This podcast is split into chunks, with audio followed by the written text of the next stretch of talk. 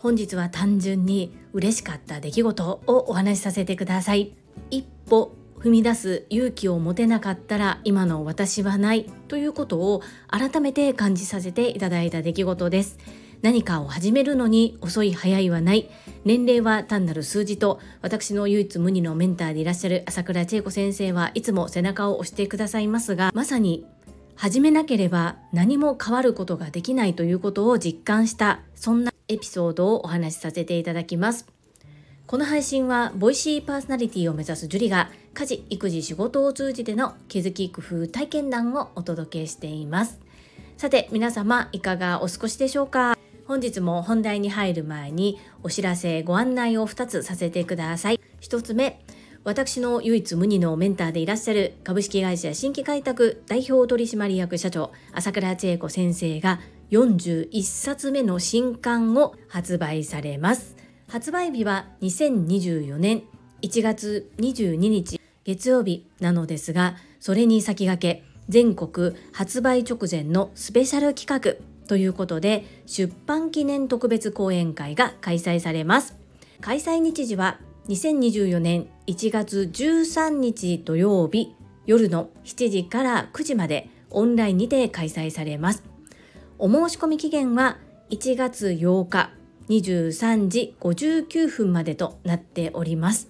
こちらの出版記念特別講演会にお申し込みいただいた方にはいろいろと特典がございます。私の観点から4つご案内させていただきます。1つ目発売日よりも早く新刊がお手元に届く。2つ目オンラインで動く朝倉千恵子先生の特別講演会に参加できる。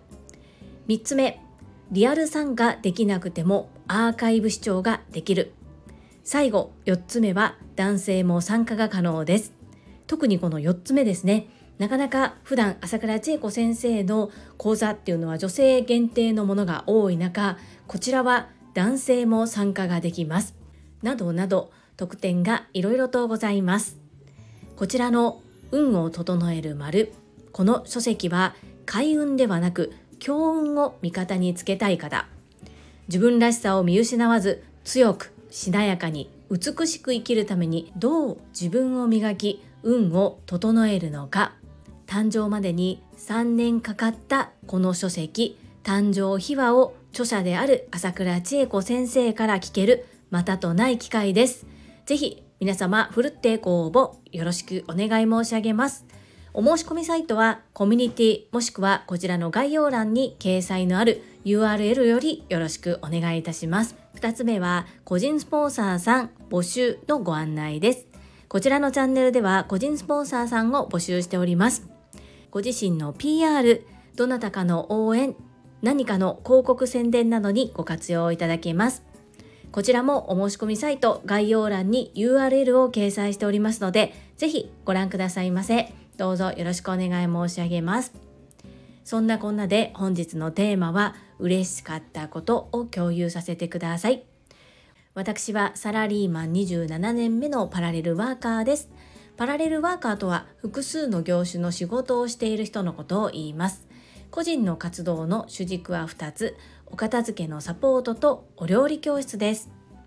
このお料理教室はデコ巻き寿司という切った断面に可愛い絵柄が出てくる巻き寿司をオンラインにてレッスンさせていただいております。私は日本デコ寿司協会という協会の認定講師でして認定講師は日本デコ寿司協会から出ているテキスト。こちらに掲載のある絵柄をレッスンすることが可能です。思い返せば講師になりたての時っていうのは講師になるためのスキルは習得したもののどのようにそれを PR してお客様に届けていくのかそこのところを全然誰も教えてくれない。全部自分で考えて自分で行動していくしかないという状況ですね。どう動いていいのかもわからない。そんな状況の中初めてレッスンさせていただいたのは息子の友達のお母様でした。それが私のこの料理教室を開くという初めの第一歩になります。そこから気づけば4年が経ちいろんな経験をしました。自分の目には全く進んでないようにあまり成長できていないように映っていた自分自身ですが先日 Facebook の機能により4年前の自分の投稿が上がってきたんですね。その時にハッと気づかされました。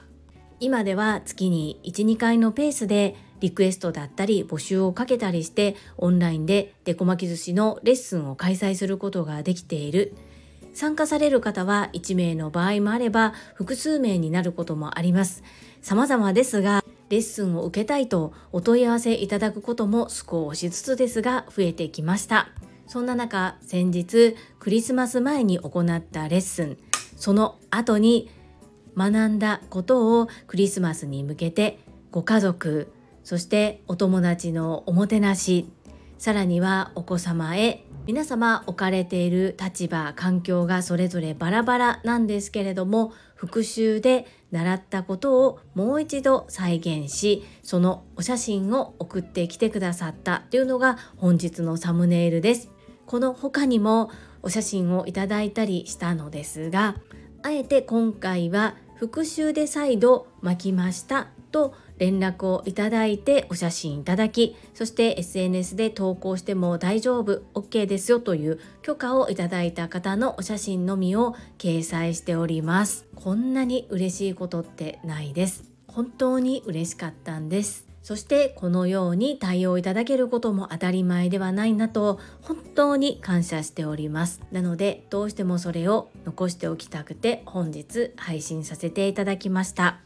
何か一歩踏み出してみたいけど勇気が出ない方そして一歩を踏み出してみたはいいけれども前途多難で全くうまくいかない方そんな方も踏み出したからこそやろうと思ったからこそ学べることがあると思います。そして細く長くでも続けていると気づけば始めた当初を振り返ると成長できているかもという自分に気づけたりするのではないでしょうか。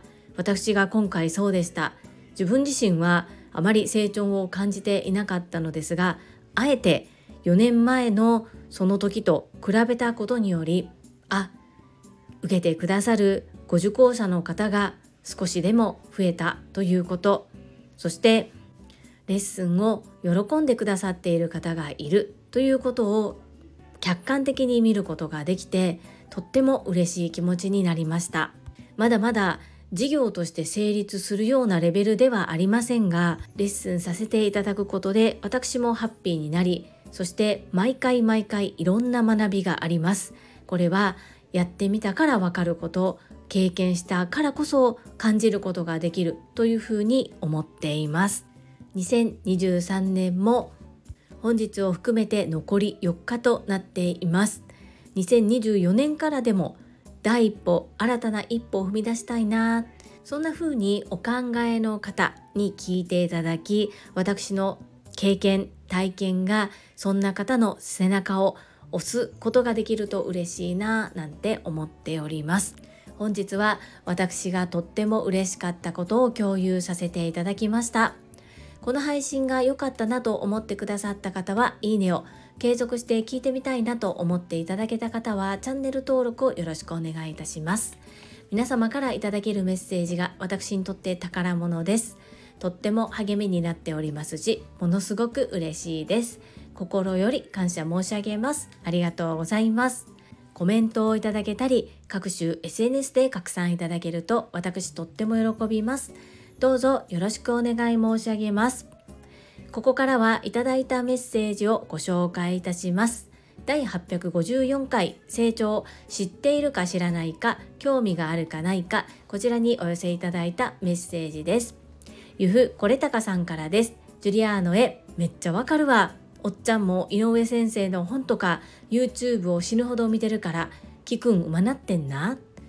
ほなら10代の女性スタッフさんとの会話もそれなりに流れるようになって最近やったら恋の相談推し活の相談生理痛の悩み女子会かよって話をめっちゃ聞かされてんねん。でもありがたいよな。備えに周りにおらんと思うねん。10代の女性スタッフさんから悩み相談されるおっちゃんって。はいこれたかのメッセージありがとうございます。思う。そんなにおらんと思う。そしてこのね生理痛の悩みとか話せるっていうのはかなりポイント高いと思います。私もこの辺りの話をする方っていうのは特に男性の場合は選びます。なのでこれ高野は選ばれし者だと思ってもらっていいのではないかなと思います。素敵な共有をありがとうございます。続きまして第855回改善仕組みを改善しピンチをチャンスにこちらにお寄せいただいたメッセージです。アスリートマサミンからです。私は下書きに残ってお蔵入りしていたものがありました。この配信を聞いて即下書き削除しました。まさみんメッセージありがとうございます。それ大正解だと思います。私そんな聞いて困るような話は何にも収録していないんですけれどもやっぱりあまりにも間違いが多くって修正するのも大変でお蔵入りしたものだったりああこれはなんかこう配信してもどうなのかななんて迷ったものがお蔵入りしてたものがあるんですね。これを残しておく必要って本当ないですよね。なのでまさみんも削除して大正解だと思います。メッセージありがとうございます。続きまして高尾さんからです。樹里さん昨日はお役に立ててよかったよ。あれと思ったのは1配信時間が5分と短い。2始まり方がいつもと違う。3日野武先生とせっかさんのコメントを読んでこれは急いで知らせた方がいいやつかもとお知らせしました。いつもと違うに気づいたのは仕事柄かもしれません。ティキオさん、メッセージありがとうございます。すごい着眼点ですね。その通りだと思います。私の配信は1日最低5分から10分をめどとして本題を話しております。ですが前後にも CM を入れたりしているので10分より短いことの方が本当に少ないですね。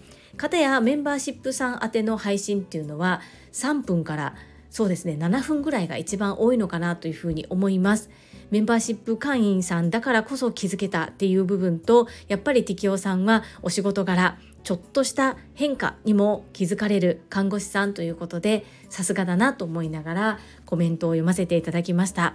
そして後で知ったんですけれども私が収録をしてタイマー設定をしていたぐらいの時間帯から翌朝配信がされたあたりこの時間帯スタンド FM さんの調子も悪かったみたいなんですよね。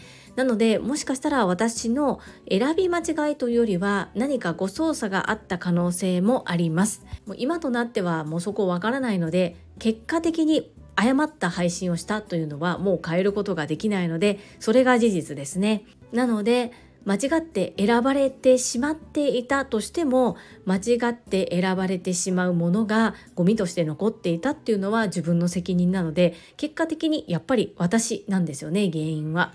なので今気づけてよかったというふうに思っています。そしてティキオさんファインプレーです。本当に助かりました。ありがとうございます。最後にゆふこれたかさんからです。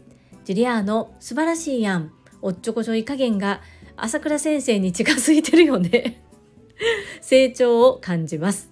来年は朝倉先生のようによりポンコツさに磨きをかけてね期待しています。これたかのメッセージありがとうございます。朝倉先生をポンコツって呼ぶのであればもう私はヘナチョコと言いますか。ポンコツにもなりきれてないっていう感じなんですけれども私の唯一無二のメンターでいらっしゃる朝倉千恵子先生におっちょこちょい加減が似ているというふうにおっしゃっていただいて嬉しいです。もう私は本当に失敗だらけですよ。これたかのいじってくれてありがとう。気が楽になりました。はいいただいたメッセージは以上となります。皆様本日もたくさんのいいねやメッセージをいただきまして本当にありがとうございます。とっても励みになっておりますしものすごく嬉しいです。心より感謝申し上げます。ありがとうございます。最後に2つお知らせをさせてください。1つ目タレントのエンタメ忍者みやゆうさんの公式 YouTube チャンネルにて私の主催するお料理教室ジェリービーンズキッチンのオンラインレッスンの模様が公開されております。動画約10分程度で事業紹介自己紹介もご覧いただける内容となっております。概要欄にリンクを貼らせていただきますのでぜひご覧くださいませ。2つ目100人チャレンジャー in 宝塚という YouTube チャンネルにて42人目でご紹介をいただきました。こちらは私がなぜパラレルワーカーという働き方をしているのかということがわかる約7分程度の動画となっております。概要欄にリンクを貼らせていただきますので合わせてご覧いただけると嬉しいです。どうぞよろしくお願い申し上げます。それではまた明日お会いしましょう。素敵な一日をお過ごしください。スマイルクリエイタージュリでした。